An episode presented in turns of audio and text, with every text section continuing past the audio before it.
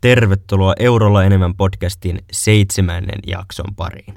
Tällä kertaa sanojen syysmyrskyn keskiöön pääsee kysymys, miten autolautta Estonia oikein liittyy Turkuun sekä tarttuuko korona nyt edelleenkään vain puolen yön jälkeen. Eurolla saa jälleen kerran enemmän. Tervetuloa mukaan.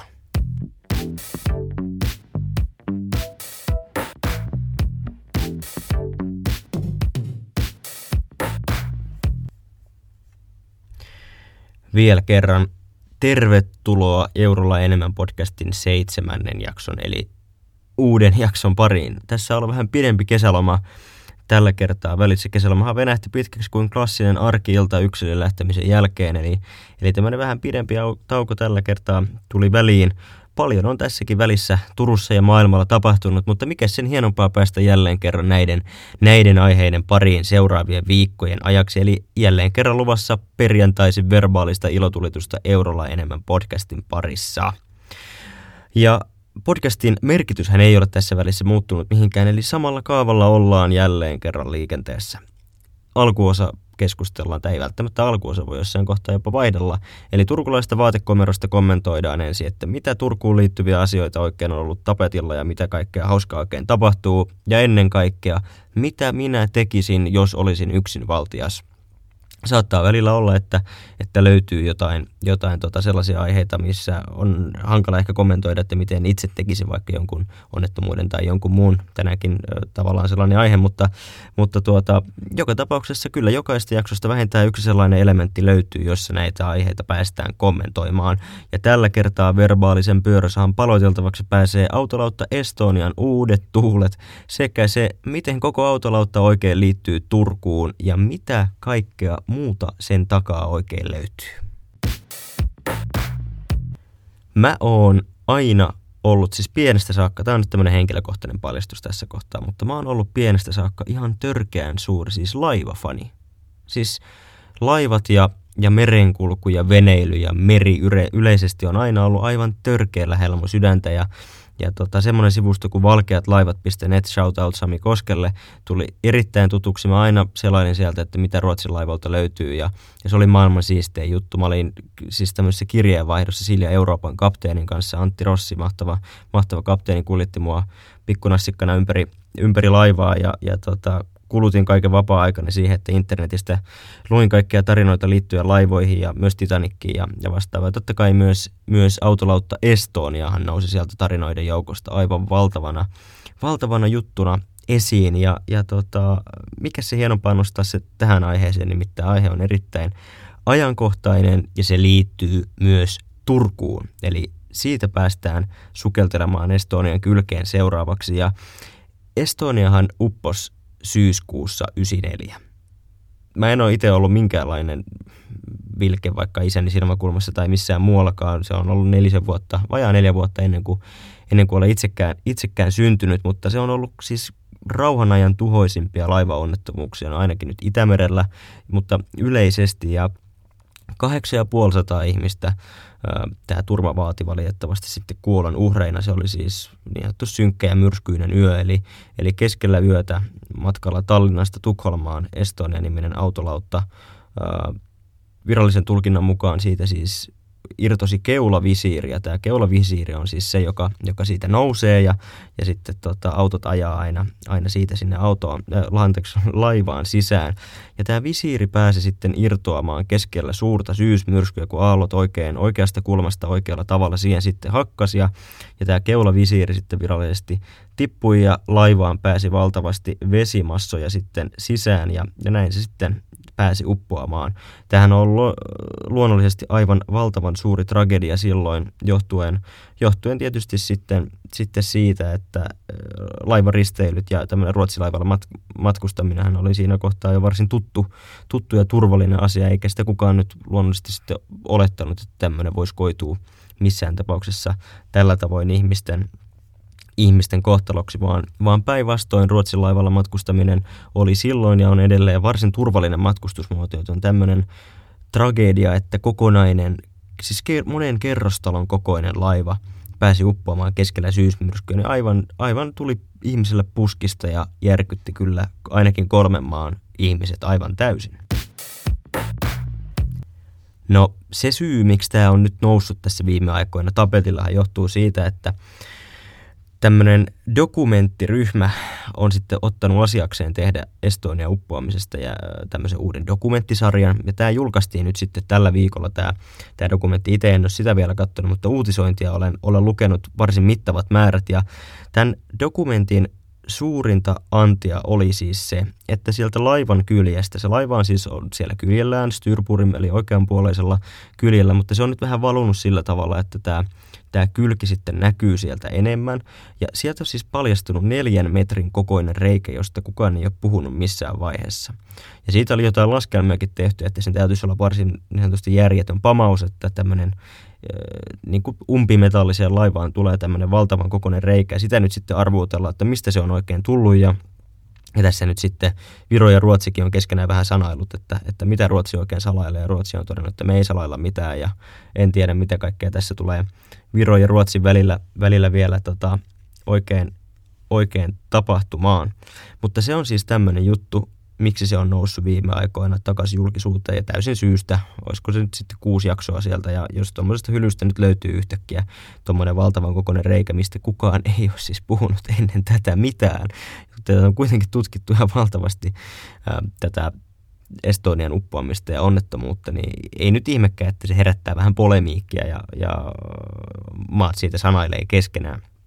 Mutta ennen tätä turmaa niin Estonialta ja Turulta löytyy siis 11 vuoden pituinen yhtymäkohta.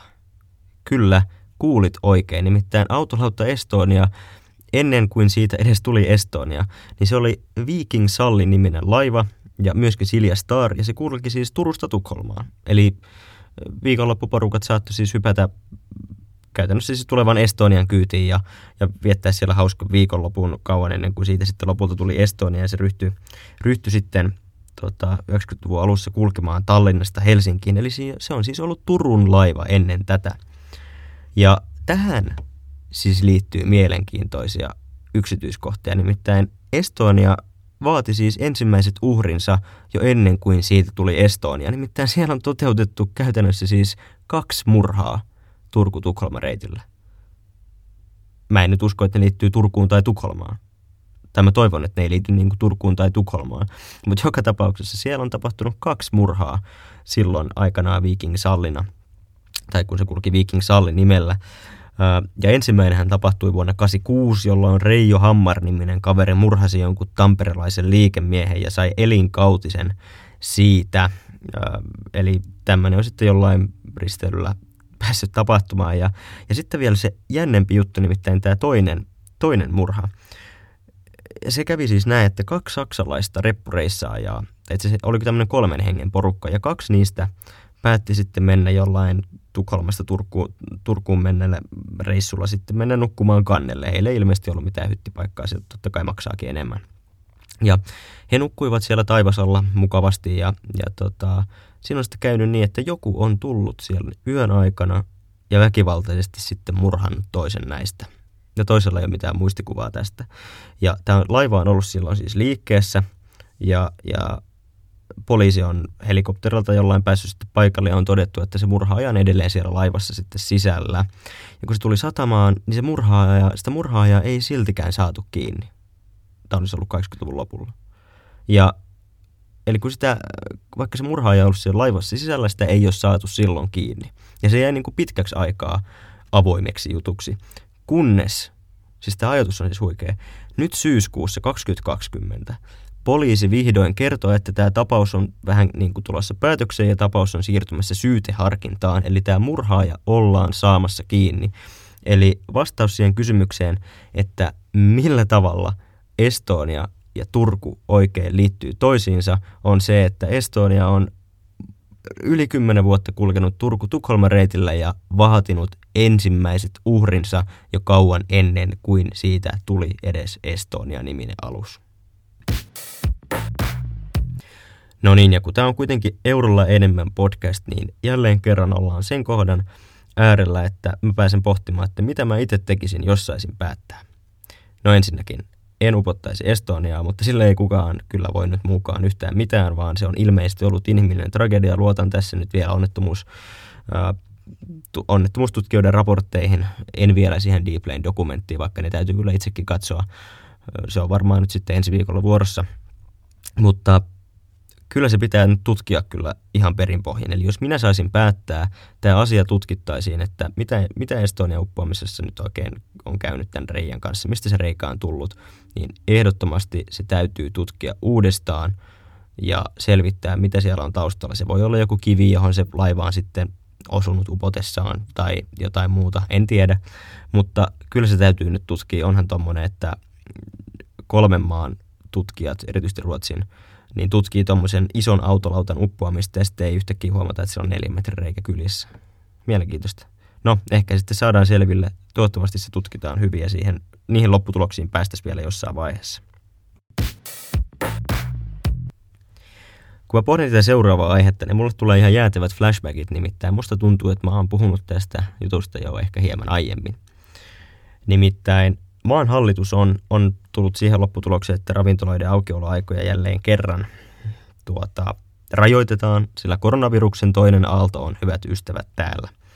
Ja baarit menee nyt sitten kiinni puolilta öin näillä näkymiin tai niillä, niillä main, eli joka tapauksessa ne eivät, eivät saa koko yötä olla nyt sitten auki. Ja haluan painottaa, en ole edelleenkään tässä muutaman, tai tässä nyt kuukauden, parin kuukauden hiljaisella aikana, en ole saanut minkään virologin tutkintoa. Hyvä, että olen saanut vähän valtiotieteilijän tai oman tutkintoni opintopisteitä kasaan pikkuhiljaa, mutta varmasti, hehe, niin en pysty kommentoimaan virologin tai minkään muunkaan lääketieteen minkään muunkaan lääketieteen, siis lääketieteellisestä näkökulmasta tätä asiaa millään tavalla, mutta ilmeisesti virusta siis tartuttaa toiset ihmiset. Tai näin minulle on kerrottu. Tai näin THL ainakin ilmaisee minulle. Eli tämä tarttuu siis ihmisten välillä. Ja tällä teolla ilmeisesti nyt sitten pyritään ää, rajoittamaan sitä, että ihmiset eivät olisi niin paljon keskenään. Eli, eli sitten öisin lähtisivät rauhassa kotiin. Mutta tietysti esitän tässä nyt huolenaiheen, että jos ne menee nyt aiemmin kiinni ja tulee talvi, mutta ne on kuitenkin auki, niin pakkautuuko jengi niihin tiloihin siis niin kuin turvaväleittä, siis aiemmin? Käykö siinä siis niin, että jengi aloittaa sitten neljältä? No ei kaikki pysty aloittaa neljältä.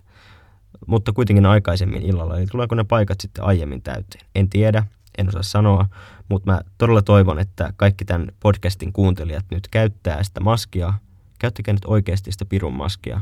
Ne on oikeasti myös ihan cool. Ymmärrän, jos on jotain terveydellisiä syitä, miksi niitä ei, ei pysty käyttämään, mutta käyttäkää niitä. Pitäkää huolta käsihygieniasta öö, ja yskikää hihaan.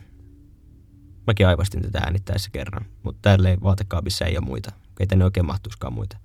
Olisiko muuten vieraili, tai niin kuin mielenkiintoista kokeilla, jos joku vierailija tulisi, tulisiko se tänne vaatekaappiin vai johonkin muualle. Ehkä se on jonkun toisen jakson kysymys sitten, mutta joka tapauksessa pitäkää huolta siitä hygieniasta, sillä se on ainut tapa, millä tavalla me voidaan taltuttaa tämä viruksen eteneminen. Kyllä tästä vielä selvitään. Tässä oli Eurolla enemmän podcastin uusi jakso. Kiitos, että kuuntelit ja ei muuta kuin ensi kertaa.